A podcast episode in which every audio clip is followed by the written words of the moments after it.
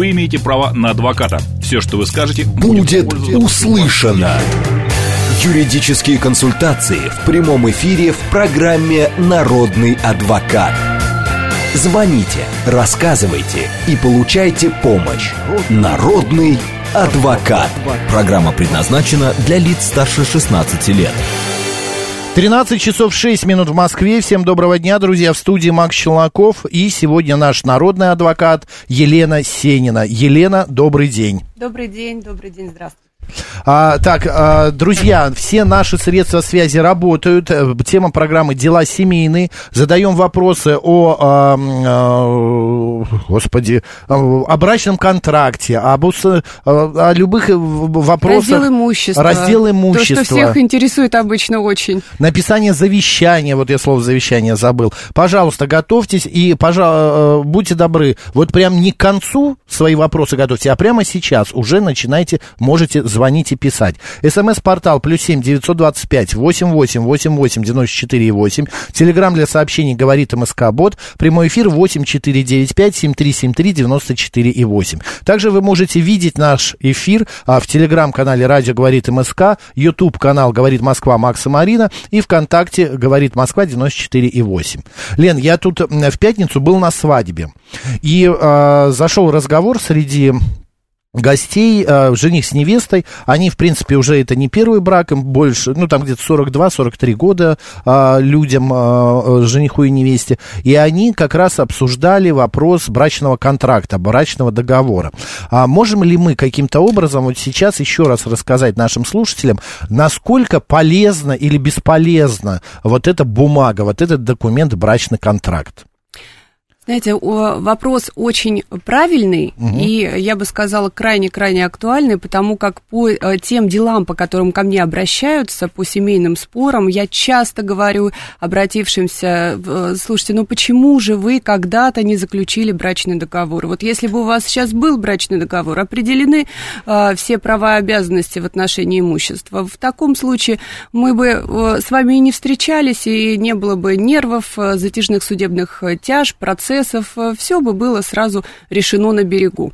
А, брачный договор я считаю крайне полезной штукой, э, документом, который нужно заключать, и следовало бы сказать, что есть такое заблуждение, брачный договор заключается уже в браке. Это не так. Брачный договор можно заключить до регистрации брака. Вот ваши а, приятели, у которых вы были на свадьбе, могли бы этот вопрос решить еще за неделю, за две, Ну, за они месяц. вот как раз на этой неделе пойдут заключать, перед отъездом пойдут заключать брачный договор договор, контракт. Да, ну, да, значит, приняли правильное, на мой взгляд, решение с э, правовой точки зрения. Брачный договор может быть заключен и до регистрации брака, но надо иметь в виду, что он будет действовать юридически э, значимым, становится с момента государственной регистрации брака. Это можно сделать в любой момент и после, но я бы сказала, когда уже возникают какие-либо противоречия по имуществу, то тогда сложнее договариваться об условиях брачного договора. Поэтому проще договориться, когда еще конфликтной ситуации нет, когда еще готовы друг с другом как-то определиться. Наиболее частая формулировка, надо сказать, брачного договора, она звучит примерно так. Все мое, мое, все твое, твое. То есть то, что угу. оформлено номинально на супруга принадлежит супругу, то, что номинально оформлено на вторую сторону, там, на супругу, то принадлежит супруге. Поэтому можно наживать, э, наживать, приобретать имущество и понимать, если эту квартиру купили оформили на меня, то она в случае расторжения брака останется за мной и уже не испытывать никакого дискомфорта и э, психотравмирующих ситуаций. Лен, а можно ли, а, вернее, не так, что прописывают обычно в брачном контракте? Это только имущество. Например, взаимоотношения это не подлежит э, прописанию в брачном контракте. Отличный... Типа измены или не измены и так далее. Отличный вопрос. Многие смотрят западные фильмы, а, фильмы из недружественных стран и а, хотят включить э, личные неимущественные отношения в текст брачного договора, либо поставить под условие. Если ты мне изменил, то тогда квартира моя. Угу. А, или если ты мне изменил два раза, то машина принадлежит мне. Да? Но у нас прямо об этом говорит Семейный кодекс, то, что в брачном договоре могут быть определены только э, имущественные вопросы. Никаких личных неимущественных вопросов в России решено быть не может брачным договором. Все это остается на усмотрение, соответственно, супругов. А почему? Ну, это же так, э, ну, как бы, ну, правильно, что ли, если вот, особенно измена, мне кажется, измена или там, а, я не знаю, дети, это же можно тоже как-то прописать, обговорить. А, но а, правильно или неправильно, я считаю, что исходя, опять же, из судебной практики, из того, как это происходит в судах, потом это дележка, раздел имущества, алиментные обязательства, условия общения с детьми или проживания детей, а, то у нас в Семейном кодексе есть четкое определение режима имущества супругов. И он может быть либо законным, тот, который в законе указан, если нет брачного договора, либо договорным, то есть исходя из текста брачного договора. И представьте себе, какая какая будет э, история с доказыванием. А, и ну, так да. очень долго э, длятся, затяжной характер имеют семейные споры, особенно в период пандемии, когда нам откладывали на два, на три, на четыре месяца судебные процессы, и э, ни конца, ни края этому не было.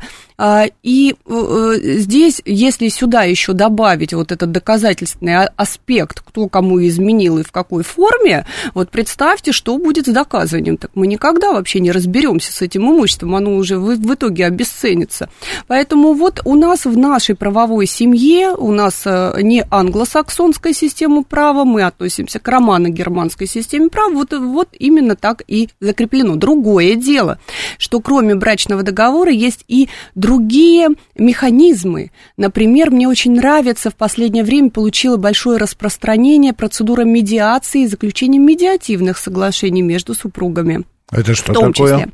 Процедура медиации, классная штука. А, с 1 января 2011 года действует закон об альтернативном урегулировании споров с участием посредника в процедуре медиации.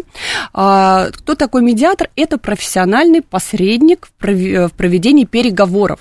Uh-huh. Когда люди друг друга слышать и слушать даже не могут, не могут а, безэмоционально контактировать, включается тот самый профессионал, а, а, специалист по переговорному процессу и договаривает, организует переговоры таким образом, чтобы стороны договорились. А, и по результатам процедуры медиации заключается медиативное соглашение. Вот этот тот самый креатив, в который можно включить абсолютно все. Сюда можно включить и личные неимущественные отношения, кто кому когда цветы дарит, кто он мусор выносит, какие санкции за несоблюдение. Вот таким образом поступить можно. То есть такой механизм. Но это на законодательном есть. уровне или это только да, уровень, да, да. я не знаю, там общения, э, коммуникаций? А, все только по закону. 193 закон действует о медиации, а, действует давно, сейчас более а, начал динамично развиваться, и вообще я была на парламентских слушаниях в Государственной Думе 13 апреля этого года, и обсуждался, уже серьезно обсуждался вопрос о том, чтобы обязательную медиацию ввести по семейным спорам. Вот такая правовая действительность, и, честно говоря, я за то, чтобы была обязательная Нет, медиация по семейным вещь. спорам. Мне сначала попробуйте договориться, сами не умеете договоритесь, вам поможет профессионал. Ну, а если э, э, договоритесь, то заключите э, медиативное соглашение, которое является не какой-то декларацией о намерениях, не, не какой-то бумагой красивой, а такой же гражданско-правовой сделкой. А что это означает для нас? Что и это влечет права и обязанности. То есть все законно. 7373948, телефон прямого эфира. Добрый день, как вас зовут? Алло, здравствуйте. Здравствуйте. Меня зовут Светлана Васильевна. Да, Светлана Васильевна, пожалуйста, ваш вопрос. Три, год, три года назад у меня уж, из жизни ушла дочь. Соболезнуем. Да. Квартиру, квартиру я оформила на сына у нотариуса. Своего? Как? На своего сына, да. Вот э, у меня такой вопрос. Имею имею ли я, имеет ли долю в квартире сын дочери? Ваш внук? Да. Да, Светлана Васильевна, а, понятен вопрос, только нужно уточнить у вас кое-что. У нотариуса вы оформили что? Вы оформили завещание, либо вы оформили договор купли-продажи. Какую сделку оформили? Нет, типа завещание, вот, квартиру на него оформила, на сына. Оформили завещание. Ну, смотрите, если оформлено завещание на сына, а, то в таком случае наследование по закону не действует. То есть в случае вашей смерти наследником будет ваш сын и никто либо другой. А, э, Поэтому здесь, если у вас волеизъявление поменялось, вы должны э, сами с собой поговорить об этом и решить, потому что вы еще живы, и в любой момент завещание это не то, что невозможно изменить, вы в любой момент можете пойти к любому, кстати говоря, нотариусу и внести изменения в завещание, составить новое завещание. Понятно. А с сыном я могу не разговаривать даже, да? А, Нет, конечно, нет. Волеизъявление только ваше выражается в завещании. Это односторонний акт. Кстати говоря, о завещаниях часто и не знают. Идут к нотариусу и, это- и, э, не, не понимают, с чем столкнуться. То есть вы не должны никого ставить в известность, вы просто идете и делаете, как вы считаете нужным. Понятно. Дело в том, что у меня еще сын живет, он с папой. Они были в браке. Дело у нас там тоже было это самое э, не, ну, судебное, а то, что у нас было самое завещание было, и мы э, э, разошлись э, этими квартирами. А сын живет с отцом. А отец имеет тоже будет наследником, если я не напишу его. А, ну, смотрите, что касается отца, с отцом вы имеете в виду ваш муж, да? Правильно я понимаю? Нет, не мой муж, не, муж дочери. Муж дочери? Нет, нет, он никаким образом не претендует. Он не является нетрудоспособным иждивенцем вашим, тем более, потому что вы являетесь наследодателем по Ага. этому завещанию. Да, так что если есть желание еще что-то, там, дольку какую-то оформить на э, своего сына, пожалуйста, идите к нотариусу, никого не предупреждайте и делайте, как вы э, Спасибо посчитаете большое. нужным. Единственное, Светлана Васильевна, а скажите, а вам эта квартира досталась по завещанию от дочери? Нет, нет, я получила, это моя личная квартира А. от государства. А, все понятно. Она целиком квартира. ваша, к дочь там не Моя- имеет... моя целиком, Все, да. тогда понятно. Ну все, вам Елена, наш народный адвокат, э, ответила. Держитесь, Спасибо. действуйте. Спасибо большое. Пожалуйста, Пожалуйста, и большое. живите долго. Просто история в том, надо объяснить еще и Светлане Васильевне, что внук не считается наследником первой очереди, верно? А, Внук нас- наследником первой очереди не считается, это вторая очередь наследования, и наследники первой очереди наследуют сначала, и если только их нет, то тогда следующие очереди, вот Вступает семь следующий. очередей, следующие наследуют. Но тут другая история, тут завещание, и э, наследование по закону действует тогда, когда не действует наследование по завещанию, когда завещание составлено. Но есть одна ремарка, то, что есть такое понятие, как обязательная доля в наследстве. Если даже есть завещание, то нетрудоспособные иждивенцы кого? Наследодателя, в данном случае вот на- наша Светлана Васильевна, а, нетрудоспособные иждивенцы. Это мог быть муж престарелый, пожилой, да, потому что он пенсионер. Инвалиды. Инвалиды, да. Ну, это те, кто нетрудоспособны либо в силу возраста, либо в силу какого-то заболевания. Вот они наследуют половину от того, на что могли бы претендовать в случае, если бы завещания не было. Это называется обязательная доля в Это наследстве. такая формулировка, э, извините, но она, правда, дурацкая. Могли бы наследовать то, что Е- если, если, бы не было, завещания, но половинку от но этого, половинку. но половину. Вот разберись, теперь это только доступно юристам и адвокатам. Вот Калькулятор, такая калькулятор, формулировка. все, можно посчитать. Нет, и на- можно посчитать, но просто очень сложно. Я-то понимаю, что это такое, но... На слух. Да, на слух это сложно понять. Добрый день, как вас зовут? Здравствуйте, Андрей меня зовут. Да, Андрей. Можно вот Конечно, вопрос можно. По алиментам. Да, Андрей. Пожалуйста, задавайте, вы в эфире. Смотрите, мы находимся в браке с супругой. У нас двое детей. Вот. Сейчас мы хотим, ну, су- супруга хочет подать на алименты. Вот, я не против. Э, Я хотел бы узнать, э, сколько максимально я могу уплатить по закону. Максимально или минимально? Максим- максимум Максимально, здесь... макс- Максимально, я хочу максимально. Сколько угодно. Не, ну, ну максимально-то да, пожалуйста. Это вы можете пойти заключить алиментное соглашение и платить э, миллион, два, три миллиона рублей, Нет. долларов в месяц. Ну, ну давайте я так мгм, тезисно сейчас расскажу, да, вам, э, Андрей. Вы из какого региона звоните? Москва? Тула. Тула. Тула, Тула. Тула. Ну, не Вот- важно, а, да. Нет, важно, потому что есть э, в каждом регионе существует э, минимум, который на каждого ребенка по алиментам в случае, если там родитель не работает. Допустим, в Москве Сма- такой минимум 16 500, Можно в Туле секунду другой. перебью? Да. Перебью, такая ситуация. Супруга прописана в Московской области, дети прописаны в Ставропольском крае Мгм, мгм. вместе со мной. Как бы. Но регистрация у меня тульская. Мгм, мгм. Хорошо. А, Андрей, э, не существует, как вот мы уже с Максимом сказали, не- нет э, верхнего предела, а, то есть по своему желанию вы можете платить э, сколько угодно, но есть нижний предел.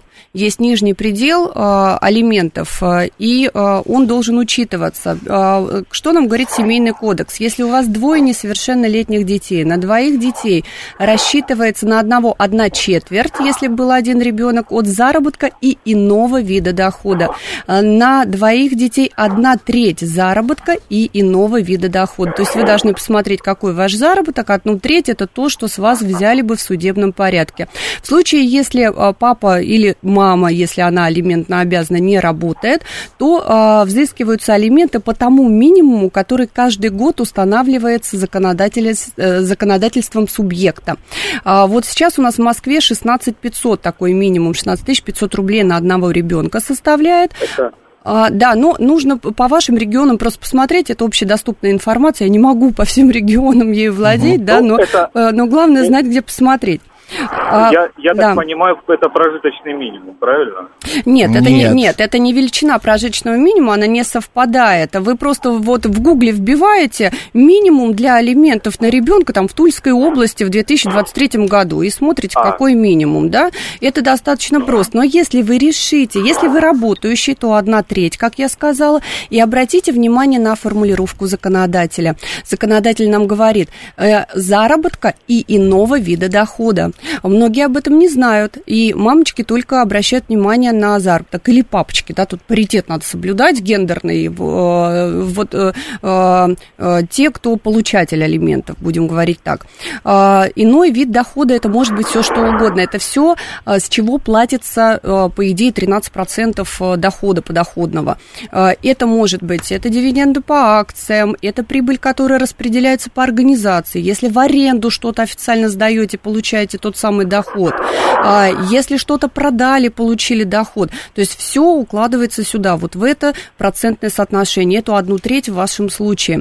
Но а, также мы имеем в виду следующее, что родители могут по своему желанию а, в добровольном порядке пойти к нотариусу и оформить алиментное соглашение. Алиментное соглашение а, должно обладать следующими признаками. А, оно не может быть меньше по сумме, чем та сумма, которую взыскал бы суд. То есть, грубо говоря, если у вас доход, нотариус проверит справочку 2 НДФЛ, если ваш доход составляет там 60 тысяч рублей в месяц, то суд бы вам назначил 20 тысяч алименты да, на детей, одну треть. И а, меньше этой суммы нотариус не удостоверит. Больше, да на здоровье. А, можно 60, можно 150, 200, если там собираете где-то взять денег на это, это а, главное. Главное, чтобы интересы детей не нарушались и минимум соблюдался, а больше вполне себе возможно. А, можно секунду? А вот я, я понял, спасибо. А вот если через нотариуса, да, мы заключаем этот договор, то как, э, я должен его в организацию передать, чтобы я, мы как хотим, чтобы с меня снимали именно, вот уже переводили на уровне зарплаты. Вот зарплата мне приходит, и автоматически переходила это жене. Ну, как бы, Вы на можете это настроить в своем личном кабинете, если это Сбербанк или Тиньков, там есть такая опция перевести с прихода денег 20 тысяч в та- такой-то номер или по телефону, или на номер карты. Это совершенно можно и в бухгалтерию не ходить. А, Нет, ну на самом деле вопрос резонный, я считаю. Ну, можно да, и или так, вопрос конечно. резонный. И а, а, Андрей, да, Андрей, правильно услышала? Да-да-да-да. Андрей, вы а, берете а, это алиментное соглашение, которое взяли у нотариуса, оно имеет силу фактически исполнительного документа, несете добровольно сами это в организацию. Не надо, почему-то у нас все а, дожидаются, пока какие-то приставы придут, суды кого-то известят. Нет, можно все сделать правильно, самостоятельно и добровольно. А, ну. А, берете это алиментное соглашение, несете в, бухгал- в бухгалтерию организации, они будут автоматически у вас все вычитать э, на тот расчетный счет, который мамочка даст для получения денежных средств. Я Все. понял. Спасибо. Я вот это хотел... Пожалуйста, Спасибо пожалуйста, большое. действуйте. Сергей Д. пишет. Добрый день. Если недвижимость куплена до брака, собственность оформлена также до брака, то ипотека выпла- выплачива- э, выплачена уже после заключения брака. При разводе как делиться, делиться будет недвижимость? Короче, все куплено, оформлено до Да. брака, а ипотека после брака. Пишу себе, да. А, э, хороший вопрос. Дело в том, что у нас по э, имуществу супругов, общей совместной собственности супругов, действует такое правило. А, Есть два критерия отнесения имущества к личному имуществу супругов, либо к общей совместной собственности. Это времени критерий, то есть это имущество должно быть получено, приобретено после регистрации брака и до расторжения брака. А, И критерий возмездности. То, что получено по возмездным сделкам, то относится и, и в период брака, соответственно, два критерия должны соблюдаться, то относятся к общей совместной собственности супругов. Из этого мы делаем вывод, что ваша ипотечная квартира, она а, принадлежит вам на праве собственности, и, собственно, на эту собственность никто не э, претендует, включая вашу супругу. Однако вопрос в том, э, сколько ипотеки погашено. Здесь и в Семейном кодексе есть такое постановление Пленума Верховного суда по делам о расторжении брака. Говорят э, эти нормативные акты о э, таком нюансе. Э, надо его учесть. Если э, один из супругов в имущество другого супруга, то есть в данном случае вашу добрачную квартиру, внес существенные улучшения, а, например, сделал дорогостоящий ремонт, квартира стоит 10 миллионов, а ремонт 20 миллионов, а сделали его уже в период брака за счет общих средств.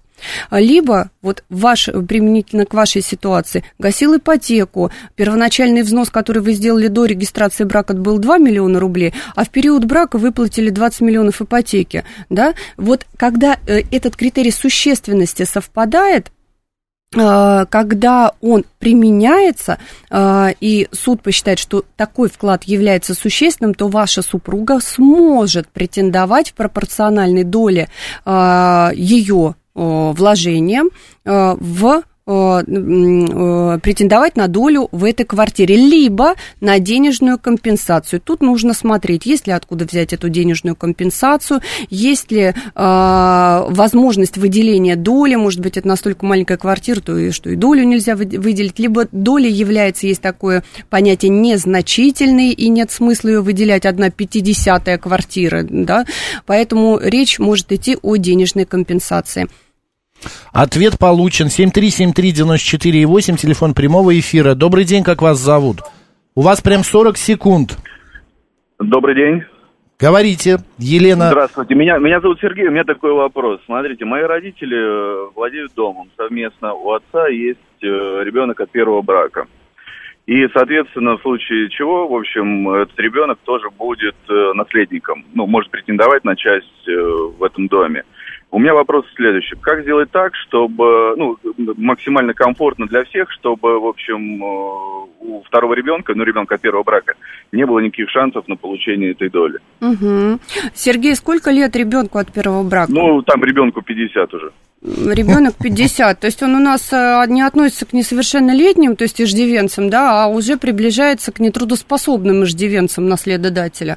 Вот если к моменту смерти вашего э, отца э, он достигнет пенсионного возраста или сейчас является инвалидом этот ребенок, то он может наследовать по обязательной доле, если даже будет составлено завещание. Если слушали эфир, мы сегодня уже об этом поговорили так достаточно подробно. То есть даже завещание завещание не спасет, если ему будет соответствующий там, э, если он будет пенсионером, э, либо по заболеванию, либо по возрасту. Ну, у нас э, два вида, да, пенсионеров существует. Поэтому, если даже оформить завещание, то вполне допускаю, что он сможет претендовать на долю по обязательной доле, наполовину от того, на что мог бы претендовать, если бы завещания не было. Поэтому максимально обезопасить здесь можно только распоряжением.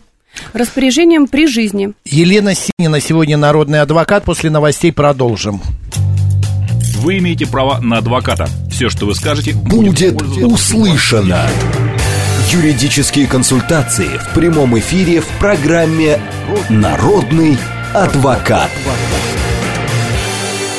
13 часов 36 минут в Москве. Добрый день, друзья. В студии Макс Челноков. Мы продолжаем. Народный адвокат у нас сегодня Елена Сенина, э, управляющий партнер, почетный адвокат России, адвокатское бюро Рогозин, Сенина и партнеры. Э, ну и э, еще Профессиональный медиатор. Профессиональный медиатор. Друзья, э, медиация, мы говорили сегодня, что это такое. Заходите, можете посмотреть это в интернете. Дела семейные, сегодня тема программы. Отвечаем на ваши вопросы. А, а, Все, что связано с семьей, с разделом имущества, завещаниями и так далее. 7373948, телефон прямого эфира. Добрый день, как вас зовут?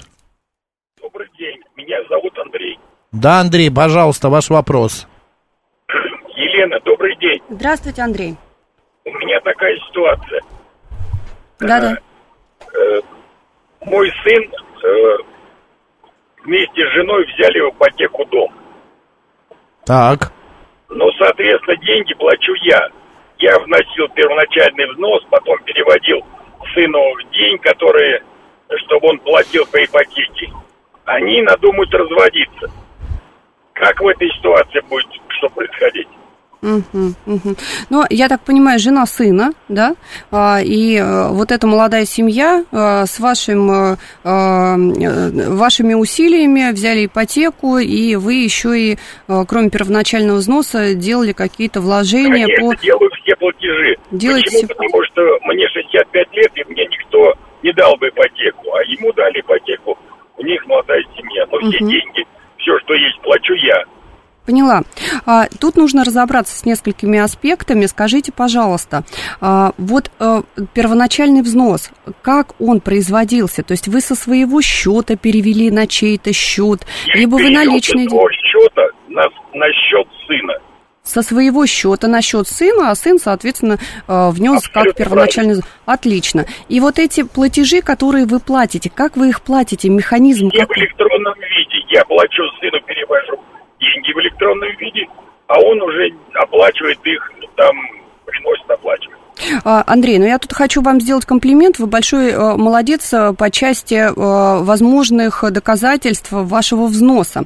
Претендовать на собственность в данном жилье вы, к сожалению, не сможете, но денежные средства, которые вы внесли безосновательно в данную семью, их можно считать как неосновательное обогащение. Есть такой термин в Гражданском кодексе неосновательное обогащение, когда никакого договора между вами нет, а вы ни с того ни с сего взяли и деньги на чужой счет отправили. Вот когда они неосновательно обогатились за ваш счет, соответственно, вы можете предъявить к ним что?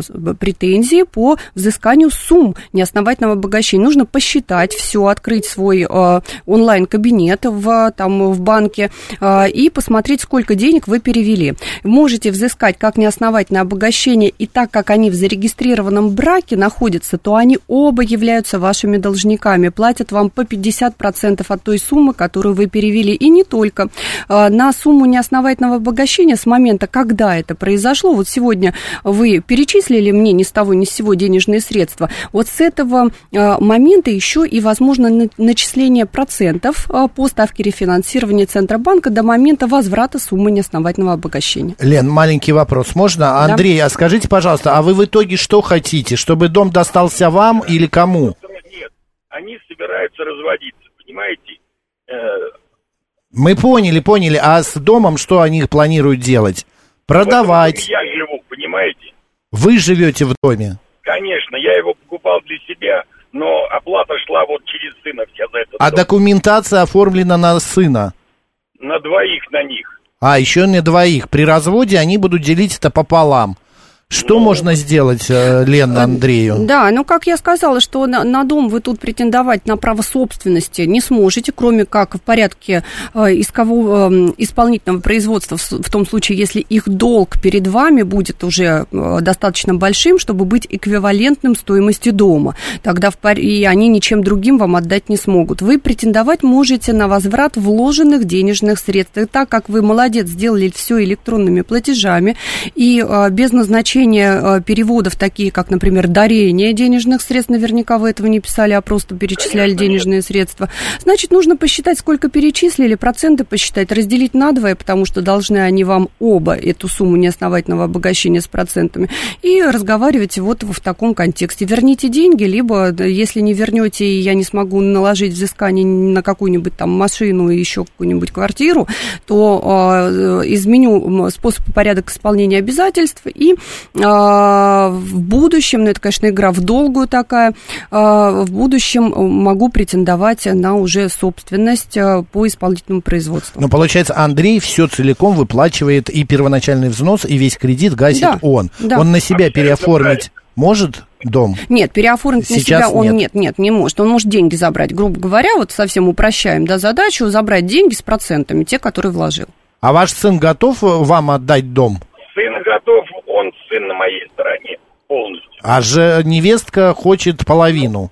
Ну, она пока не хочет, но она, судя по поведению, Но, Лена, она же не имеет права на, не- на этот дом. Ну, как она не имеет? В браке она вместе с супругом Но она ни копейки приобрела. не вложила. Я, я понимаю, но номинально тоже Андрей понимал, на что идет, я думаю, он вот э, э, пре- прекрасно понимает ситуацию. Но у него не безвыходное положение. Безвыходное положение было бы, если бы он наличными брал, им отдавал деньги, они шли бы и зачисляли в банке, да, за счет погашения Жена ипотеки первоначальный взнос.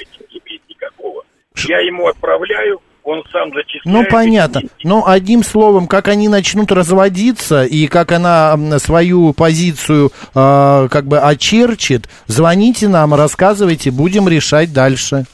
Спасибо вам большое. Пожалуйста, держитесь, держитесь. А просто в таких ситуациях, а, ну, как-то глупо вот этой невестке на что-то претендовать. А, э, Она ну, вообще палец о палец там не ударила. Она состоит в зарегистрированном браке. Возможно, она вкусно готовит борщ. Вот у нас законодатель да, так и она говорит. прекрасно ночами в постели еще. Вполне вероятно, поэтому а, с ней кто-то находился до настоящего момента, видно, она как-то теряет квалификацию, но а, до настоящего момента находился в зарегистрированном браке. А что такое зарегистрированный брак? Это вот этот самый режим общей совместной собственности никто не отменял, наследственные правоотношения никто не отменял, поэтому в брак зарегистрированные вступают люди, чтобы иметь какие-то права Но по и совести качать она в не имеет момент. права на эту недвижимость. Ну, по совести это понятно, по совести понятно. И Не на ее совпадает. э, в- вместе нужно просто отказаться от этого всего в пользу Андрея, нашего слушателя. Если все так, как он рассказывает. Да, это хор- хор- хорошая ремарка. По- ремарка, да. 7373948, прямой эфир, мы продолжаем, код 495. Добрый день. Здравствуйте. Здравствуйте, Меня вы зовут сделайте, выключите радио, а то идет завязка. Слушайте нас в трубку. Ой, простите, ради Господа Ничего, Бога. ничего, не волнуйтесь, все в порядке. Меня зовут Юлия Николаевна. Мгм. У меня два сына. Одного я похоронила два месяца назад. Второй сын со мной не общается, ну, примерно лет 12. Никак не общается. Причины я не знаю. Я пыталась, я все делала, что могла, но ничего. Значит, у меня квартира в Мытищах. Эта квартира приватизирована.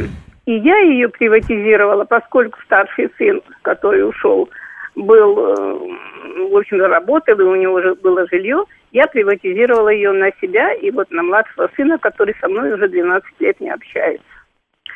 Я э, не знаю, как мне быть. Я сейчас после смерти сына ослепла практически. То есть у меня плохие дела со зрением и, в общем-то, ну, в общем, много разных дел. И за мной ухаживает, ну, помогает, ухаживает женщина. Это человек, которого я знаю давно и прочее, прочее, прочее. Могу ли я и имею ли я право? Ой, я пыталась, э, пыталась, я пыталась несколько раз выйти с ним на разговоры, даже на похоронах он уходил от меня кругами, ходил там, даже когда я отошла от гроба, он только тогда подошел.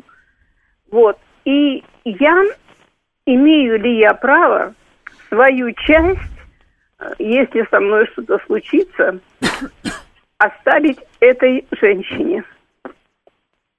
Угу. Юлия Николаевна, поня- понятен вопрос. А, а, Сразу на него сходу отвечаю, конечно, да. Конечно, имеете право э, кому угодно оставить, хоть Владимир Владимирович Путину. У нас э, право это заяв- не- да, такие случаи бывают. А, об Поэтому, Юлия Николаевна, но э, если без иронии, конечно, вы имеете абсолютное право завещать тому, кому считаете нужным. Это уже ваша собственность, вы уже приватизировали, вы являетесь собственником. Распорядитесь, как считаете нужным. Но тут вот по поводу вашего сына я бы хотела еще немножко расширить, да, область э, и горизонты ваших э, правомочий. Я правильно понимаю, что она сейчас у вас по одной второй приватизирована? Да. По одной второй. Сын живет в этой квартире, не живет? Нет, А, нет, он не живет, мгм, ровно 12 лет не живет. Окей, а бремя содержания имущества несет он, то есть коммуналку платят, грубо? Нет, нет, я Коммуналку плачу не- все сама. Коммуналку не, э, в текущий ремонт не осуществляет, коммуналку не Нет. платит, не живет, Нет. живет в другом месте. А в каком он Да, месте я живет? даже- У него другое жилье Он- появилось? он- у него якобы, это со слов вот э, его однокла- одноклассника, я встретила случайно и разговорились, сказали, что он живет в квартире у тещи две квартиры. Мгм. И вот одна квартира, я так поняла, жене отдана, ну, где-то не в Мутисях, а рядом где-то. Мгм. Ну, короче, у него жилье есть, где он живет. А лицевые счета у вас не разделены? Нет. Не разделены Вот- лицевые счета, то есть платите за себя и за того парня, грубо, грубо Да. говоря. Сына. Мгм, да. А, значит, Юлия Николаевна, вот вы, если бы не были собственником, это сейчас не для вас информация, это для, для более широкого круга слушателей, если бы, если бы вы а, а, жили в социальном найме до приватизации, то тогда вы вообще могли бы подать иск об признании утратившим право пользования на жилое помещение. Человек не живет, съехал давно, никакие э, бремя расходов не несет, ни- ничего не платит. Вот частые иски в таких случаях а, признать утратившим право пользования жилым помещением. Но это в отношении социальных квартир. Так как вы уже поняла. приватизировали и а, а, вы являетесь сособственниками, то вот то, что вы за него платите, но у нас трехлетний срок исковой давности существует, за последние три года соберите все квитанции, если у вас возникнет такое желание. есть. Все, собираете все квитанции за последние три года, идете в суд, половину ровно считаете от э, этой суммы, можно еще озадачиться и проценты посчитать, а, и, э, соответственно, можете с него взыскать сумму задолженности. Если он накопит, э, дай бог вам э, здоровья и долгих лет жизни, если он накопит, вот так каждые три года можно ходить, взыскивать с него, и если сумма задолженности будет очень большой, то можно, наверное, поговорить по поводу его доли в этом жилом помещении, но только бы это не нарушило его права Единственное, на Лен, у меня такой вопрос. А, По закону же перед тем, как завещать вот эту часть, да, или дарить э, свою часть, она, Еле- э, Юлия Николаевна должна предложить в письменном виде сначала выкупить эту часть своему сыну. Нет, нет, нет. А, это здесь не играет. Здесь, здесь внимательно, значит, сейчас слушаем формулировку, Юлия Николаевна. Есть такое, да, м, да. Макс, э, есть такое э, в Гражданском кодексе, э, в наследственных право, в в долевых э, отношениях собственников э, такое понятие преимущественное право чего? Покупки. То есть А, нет, это при да, покупке, да, а не да, при да, дарении. конечно. Всё. Вот если, чтобы кому-то продать, то должна сначала, конечно, ему предложить выкупить, а подарить, завещать, пожалуйста, кому угодно. Юлия Николаевна, вы Спасибо вам вправе огромное. подарить эту часть, свою часть этой э, даме, Ну, или которая за вами завещанию, по ухаживает. завещанию, может, передать. Ну, а мне Спасибо вам, кажется, хорошие. можно по- попробуйте еще раз, э, может быть, поговорить с ним, выйдите на связь, вдруг Он не одумается. выходит. Я уже, я практически, особенно после того, как ушел сын. Напишите там- ему сообщение, дорогой, там типа, а вы хотите с ним поговорить, почему? Хотите отдать свою часть ему или что? Нет, я, я хочу просто, ну, ведь он же мой сын. Я ему, я его родила, я его воспитала, я Ой, его ой, выучила. Юлия Николаевна, пожалуйста, не плачьте, давление подскачет, пожалуйста, успокойтесь, все спасибо. будет хорошо. Все, держитесь, Спасибо, держитесь. хорошие. Пожалуйста, Спасибо вам. не за что. Удачи. Да. Ой, господи, вот Шурик пишет, вот послушаешь ваши передачи и делаешь выводы, какое счастье, что я не женился никогда, просто а, никогда живу а, просто гражданским браком. Шурик, ну это ваше право, а кто-то, вот знаете... Пока закон не приняли. Да. О фактических сожителях. А потом ба- бац, вот так что-то случится, не дай бог, и вас не пустят к своей сожительнице в больницу или еще что-то, просто потому, что вы не женаты. Ну, чтобы немного, палка не- концах. да, что, чтобы немножко пессимизма добавить в оптимизм э, Ой, тут Шурика. не надо. Не, не надо. Я хотел узнать, а что, правда, завещают свою недвижимость Владимиру Владимировичу Путину? Да, есть такие случаи, конечно, есть такие патриоты. Кто эти да, люди? Да, да, Что чем-. А, вообще, если некому, допустим, завещать, ну, у всех разные ситуации. Видите, только что Юлия Николаевна звонила и рассказывает, что сын 12 лет не общается. Разные ситуации бывают. Есть родственники, а толку от этого нет никакого. А есть нет э, родственников, такие истории. а, И тогда имущество может ста- стать вообще выморочным. Что такое выморочное имущество? Это когда вот умер Отдельно, человек, да. а а нету никого. Из родственников 7 очередей наследования, а нету никого. И поэтому э, это выморочное имущество, оно переходит к государству. А вот есть такие сознательные граждане, которые считают, что не просто вот государству кому-нибудь, чтобы там чиновникам распределили, да, э, в качестве служебного жилья, а лучше Владимир Владимирович, оно надежнее, оно как-то вот э, Что, душу греет, душу Извините, греет. он вступает в Да не наследство? вступает, конечно, не вступ... Хотя, давайте так, я не знаю, я, не, я пока не являюсь адвокатом Владимира Владимировича, к, большому сожалению. Поэтому Ну, это, конечно, и смех, и грех, да. Шеф-командор, мы знаем, что гражданский брак – это когда в ЗАГСе расписаны люди, а когда живут просто, это сожительство. Просто Шурик написал именно так, я и так и зачитал. Да. 7373948, прямой эфир продолжается. Здравствуйте. Алло. Здра- Здравствуйте. Здравствуйте. Меня, меня Александр зовут. У меня вопрос к юристу. Вот у нас такая ситуация. Дом э, поделен на две части. Одна часть у нас, другая у соседей. А земля совместной собственности у нас с ними. Вот если э, вдруг соседи захотят этот дом продавать с этой землей, а, а, э, мы имеем преимущественное, покуп, э, преимущественное право покупки только земельного участка их части, правильно? Но не как бы дома. Нужно, что дом- нужно, я вас немножко остановлю, чтобы я тоже в неправильное Ага. русло, да, не пошла думать. А, у вас дом поделен на две части. У вас право собственности по одной второй. Либо у вас бывает такое, что дом и как две квартиры в доме. Две да? квартиры. Две Да, квартиры. две То есть у квартиры. вас две, два отдельных адреса, два- две отдельных квартиры. Соответственно, да, у вас... квартира один, квартира два. Квартира 1, квартира 2.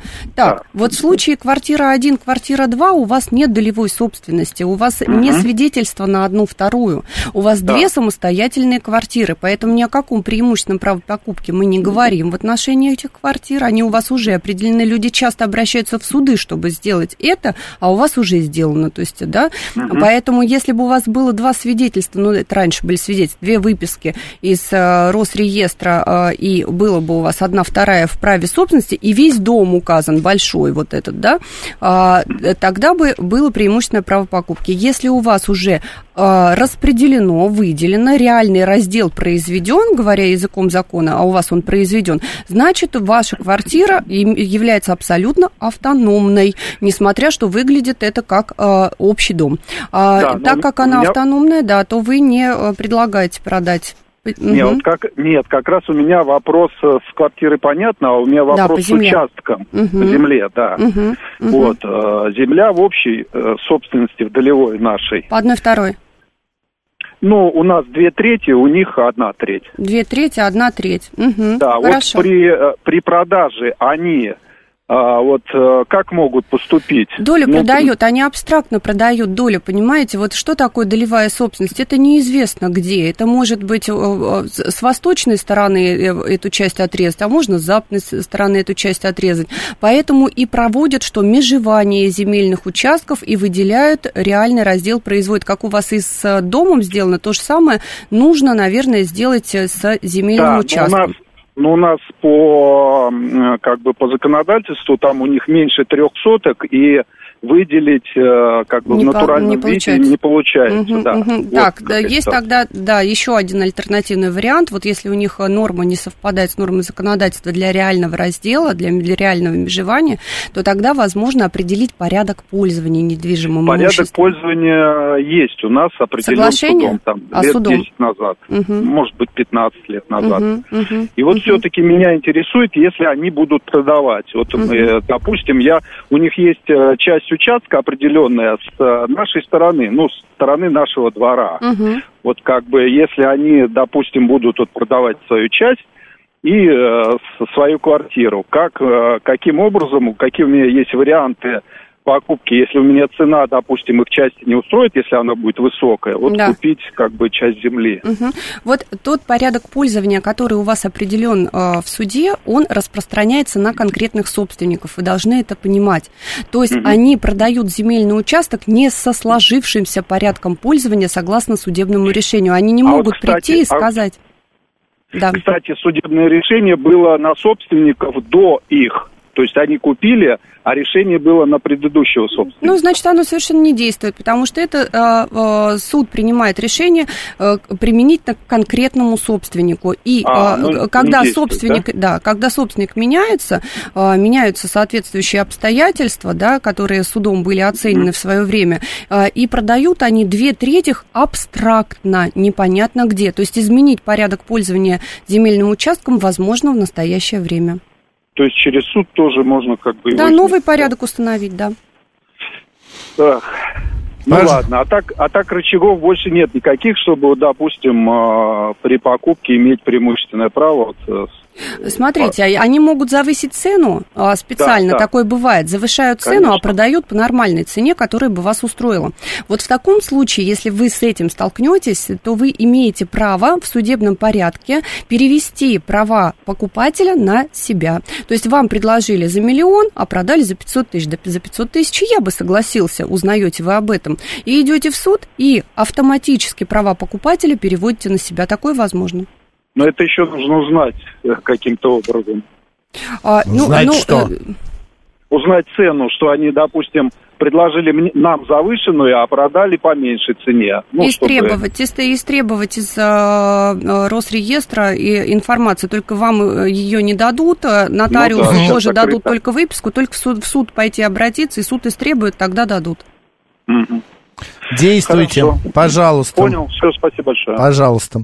А, наших слушателей заинтересовала недвижимость, заве- завещанная Владимиру Владимировичу, а, и где э, пишут, значит, наши слушатели, а получается, он и долги наследует. Но мы же, пан 13 сказали, что он не вступает в наследство, но, по крайней мере, мы этого не знаем. Но вопрос хороший, и можно ответить, на Ответить, него. В да. общем, да, э, наследуются ли долги, э, когда Конечно, э, да. наследуется имущество? Безусловно, долги наследуются э, э, и пропорционально тому имуществу, э, которое э, наследуется. Грубо говоря, э, если четыре наследника э, наследуют по одной четвертой, то они наследуют и долги. И поэтому иногда отказываются от наследства, не вступают в наследство э, по той причине, что долгов гораздо больше, и там банки начнут обращаться за взысканием этих долгов, э, чем того имущества, которое унаследовал. Это э, А если это банковский долг, то он просто пов- повисает в воздухе, и никто его не... э, Да ничего под- подобного. Наши банки бдительны.